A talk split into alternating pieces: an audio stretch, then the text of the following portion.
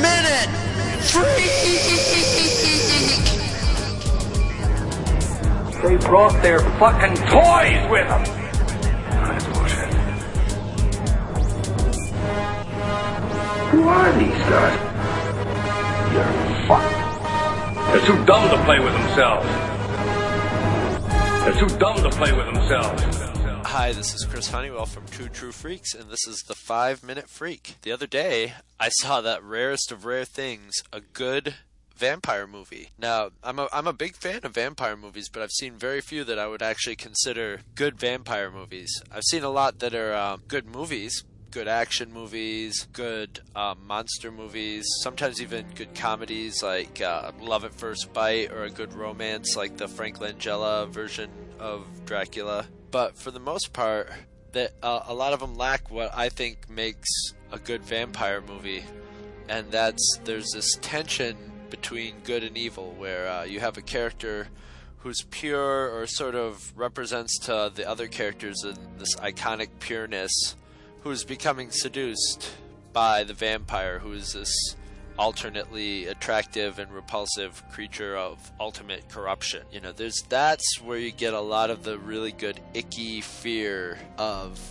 a vampire movie of and you you play with some very primal emotions and story elements with with those ingredients in there and when they're when they're applied correctly you get a good vampire movie like um funny enough uh two 80s movies Lost Boys and Fright Night although they're kind of cheesy they've got all those elements in there you know the the vampires are evil yet they're they're attractive to the to other characters in the in the movie. So there's this tension of is the lead character going to lose his girlfriend to the suave and ancient vampire? Is she going to find out how horribly evil he is before it's too late? And that's where the tension of the movie comes in, and the rest of it is a hunt, you know, trying to catch the vampire during the day at his weak point, or finding a vampire hunter to go after him. Actually, I like stuff like the original Dracula with Lugosi and the subsequent other adaptations of Dracula that are considered classic, especially the Lugosi one. I think they're all good movies in their own way, but I don't think any of them really were good vampire movies. Not as good as, say, like uh, Salem's Lot or uh, George Romero's uh, Martin or Lost Boys and Fright Night. And there was a PBS adaptation of Dracula that was very good. It was actually shot on videotape with some really cheesy special effects, and I don't know if it was made by PBS or maybe made by the BBC and shown on PBS, but they used to show it around Halloween on PBS late at night when I was a kid, and that was really creepy. But then you you know you have movies like uh, Thirty Days of Night, which is a good monster movie, and John Carpenter's Vampires, which is a good monster movie. The Hammer movies, which are sort of these gothic things. And you have your Anne Rice um, interview with a vampire. Tried to push all those buttons, but God, it was so pretentious and just overwrought that I just it didn't pull me in. You know, the vampires were also the focus of the story rather than the antagonist. So it just it was it was like I said, it was a good movie. I didn't really like the books as much, but I thought the movie was was okay. And Queen of the Damned was a pretty good B cheese movie in its own right, but just not a good vampire movie. And uh, recently, uh, I'm going to use this movie that came out, Twilight, to sort of uh, contrast with the movie that I saw that was a good vampire movie, which was called Let the Right One In. But let's start with Twilight and why it's not really a good movie. It's a good movie if you're a 12 year old girl, but uh, that's about as far as it goes. As a vampire movie, it's a complete wash. It's a complete cop out.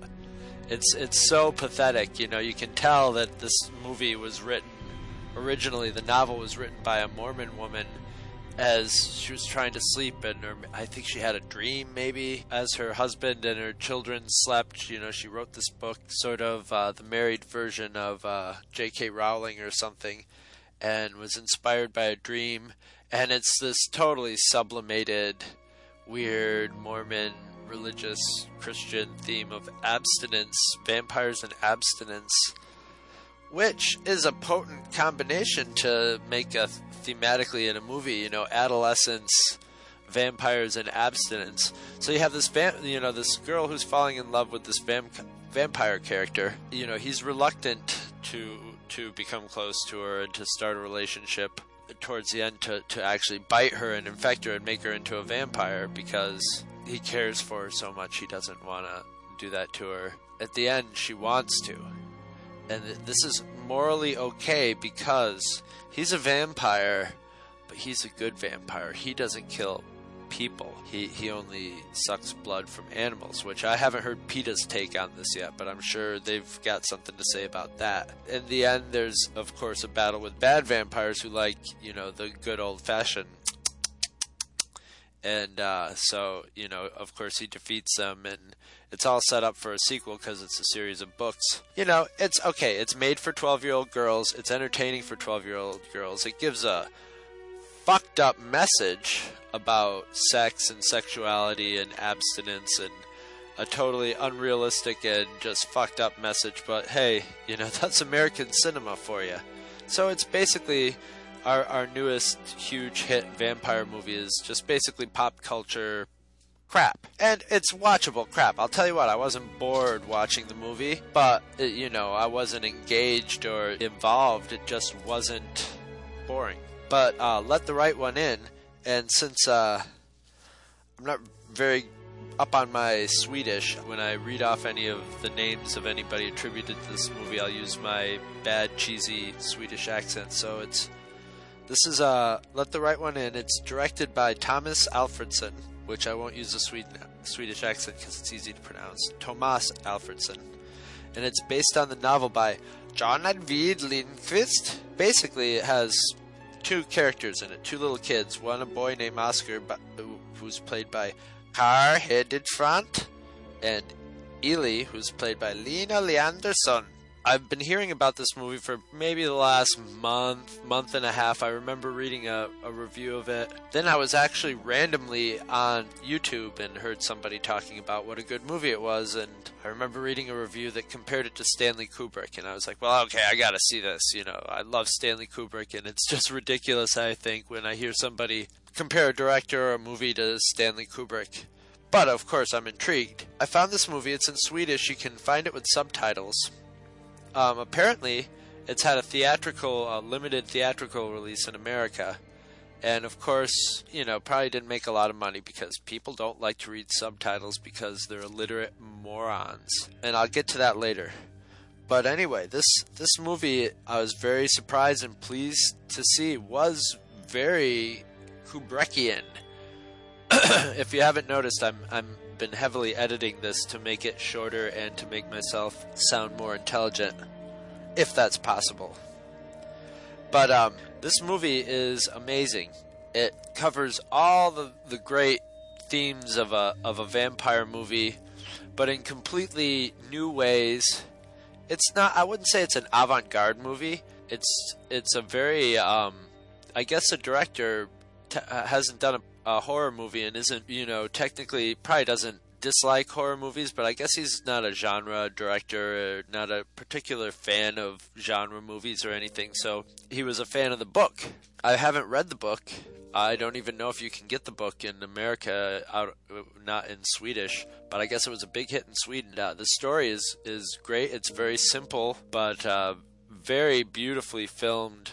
I'll just say I'm not going to say much about the story of this movie. You're just going to have to trust me that you should find it and watch it immediately. You will not be disappointed. I guarantee it. There's very little I, I, I want to give away other than it's about a 12 year old kid who's sort of he's getting bullied and he's sort of going down that path of the psychopath. He's starting to carry around a knife and clip pictures of and news clippings of murders and keep them in a notebook and he's talking shit to trees and stabbing them, and he's just starting to get that frustrated teenager thing going.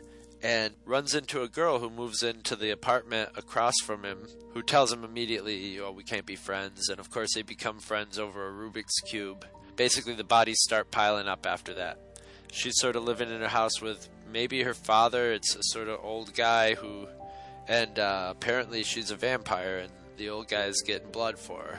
And that's about as far as I'm going to go with this. I'm, I'm, I'll say at the end, there's a, a set piece, a sort of uh, final set piece to this that's one of the most beautifully thought out and executed bits of cinematography and genius cinematography without being cute, you know, without being consciously, you know, I'm going to do something inventive and different with this. It's just the way it is told and shown visually is so poetic and perfect and and ingenious that uh, I won't go any further than that. It's uh, just basically one of those moments of cinema where I can sit in a room alone and I'll just start clapping at the screen. Bravo, bravo.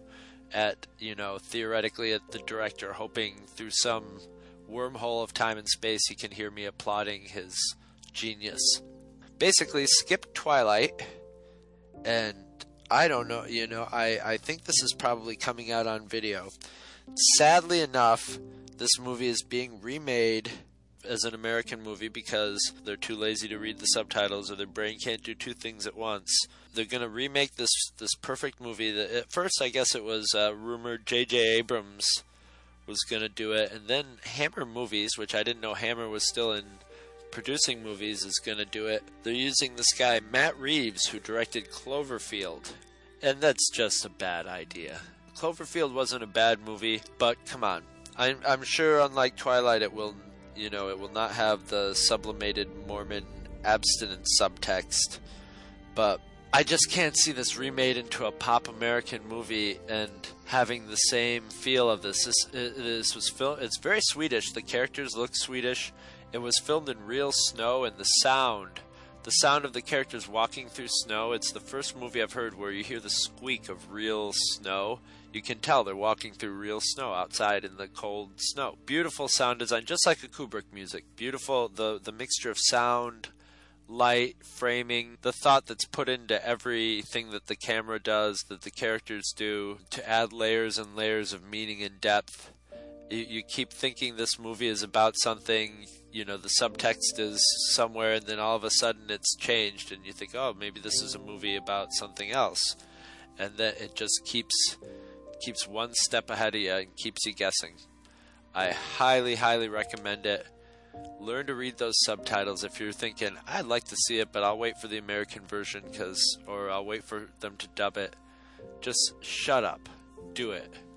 Read the subtitles. If you keep re- watching movies with subtitles, you'll get used to it. You'll be able to do it very easily after a while, and you'll see. You'll see how much how wonderful it is, and you'll see how terrible it is when you see a movie like uh, Record, the Spanish movie Record, get remade into Quarantine, or the original. Um, oh, what was that fucking movie with the TV screen? The Ring. The orig- the the Japanese version of The Ring remade into, and then you watch the American version. It's just sad. And this movie uh, isn't like a pop movie in another country. This is like a classic movie that will be put in the in film texts in the future and studied by people it's that good and that cinematic without being pretentious. I'm not going to give you one, but four recommendations with this movie three double features and one triple feature. The first double feature is you can watch the ironic Wonderful versus Crap by watching this as a double feature with Twilight. Um, you're going to have to wait till Twilight comes out on video or DVD, obviously, to do that, or illegally download it somehow. I don't know how you would do that. Or uh, the second double feature is uh, Let the Right One In and Martin by George Romero, which they're both just super creepy, different approaches to vampire movies that work as vampire movies, non pop versions of the, the vampire movie. The third double feature would be Let the Right One In and The Hunger, which uh, I believe had David Bowie in it, which has a lot of the uh, a lot of thematic similarities, but is not really a good vampire movie. But it's a very good movie. I think the the the the feel of both of those movies would go together very well. Now, if you want to be a film nerd, I've got your triple feature right here for you. This is um, the neo Kubrickian triple feature of uh, three directors and three movies that uh, that from those directors that I think are really Kubrickian, and uh, that's Children of Men by Alfonso Cuarón, Cuarón, Sunshine by Danny Boyle, and uh, Let the Right One In. And so I declare the end of the Five Minute Freak. Please visit our blog page at twotruefreaks.libsyn.com, Libsyn spelled L-I-B-S-Y-N, and there you can find links to all of our old podcasts, our MySpace page, and our uh, forum where you can come and discuss anything that we've talked about, such as good and bad vampire movies. Thanks, this is Chris Honeywell for Two True Freaks. So long.